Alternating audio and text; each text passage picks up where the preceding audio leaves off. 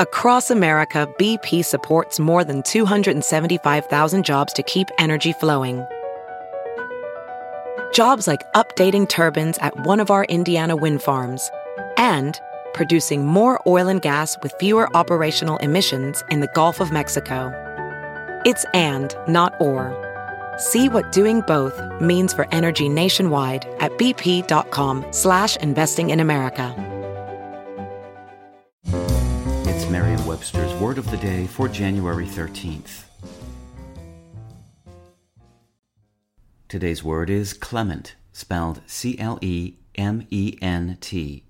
Clement is an adjective that means inclined to be merciful. It's a synonym of the word lenient. Clement can also mean not severe, mild. Here's the word used in a sentence.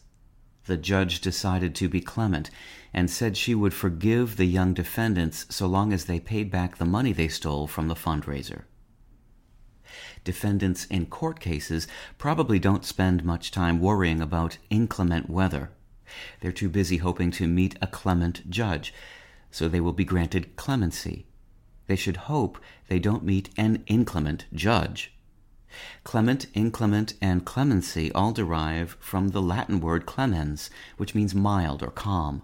All three terms can refer to an individual's degree of mercy or to the relative pleasantness of the weather. With your word of the day, I'm Peter Sokolowski.